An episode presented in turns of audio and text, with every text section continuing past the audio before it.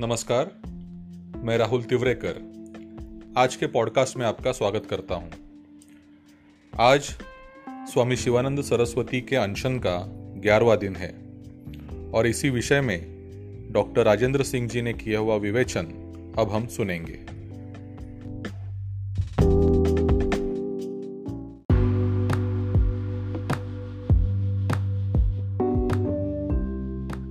देखिए, आज शिवानंद सरस्वती के गंगा सत्याग्रह का ग्यारहवा दिन है।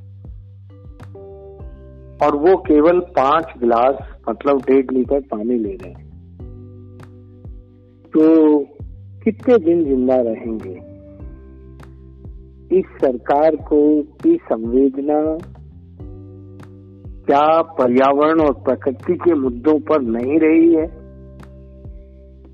यह सरकार ईआईए और पर्यावरण को खत्म करने के लिए खुली छूट दे रही है। पिछली सरकार ने एक पेड़ कटेगा तो दो पेड़ लगाना ज़रूरी है, ये नियम बनाया था।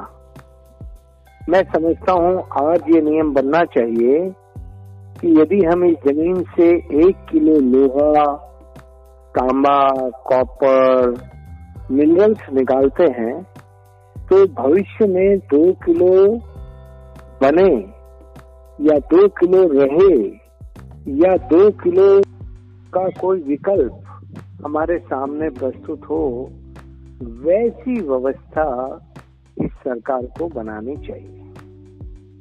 यह सरकार अब केवल और केवल प्रकृति के शोषण पर लगी है प्रकृति के पोषण का एक भी काम, एक भी कानून, एक भी नियम नहीं बना रही है। जो प्रकृति के पोषण के और संरक्षण और सुरक्षा के कानून थे, उनको इन्होंने सब आते के साथ तोड़ दिया है। इसलिए इस वक्त हमें चाहिए कि हम प्रकृति के रक्षण के लिए और माँ गंगा के संरक्षण के लिए और प्रबंधन के लिए जो राष्ट्रीय कानून है, वो बनवाए जिससे भारत की सारी नदियों पर वो कानून बाद में लागू हो सके, वैसी व्यवस्था करने की ज़रूरत है।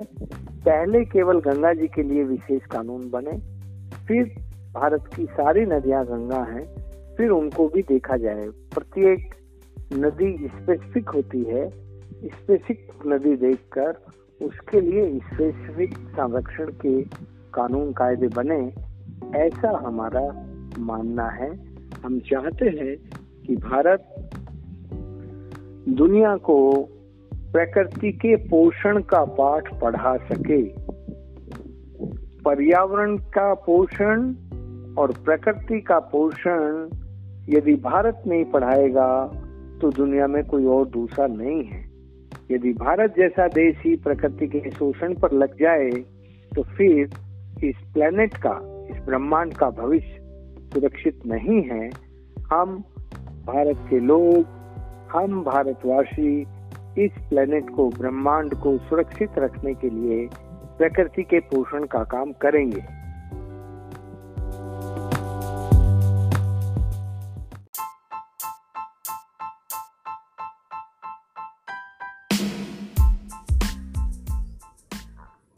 प्रकृति का पोषण बहुत ही ज़रूरी है और जो हम हमारी माँ से ले रहे हैं, उसे हमें वापस करना चाहिए। इस बारे में जो विवेचन डॉक्टर राजेंद्र सिंह जी ने किया, वो आज हमने सुना।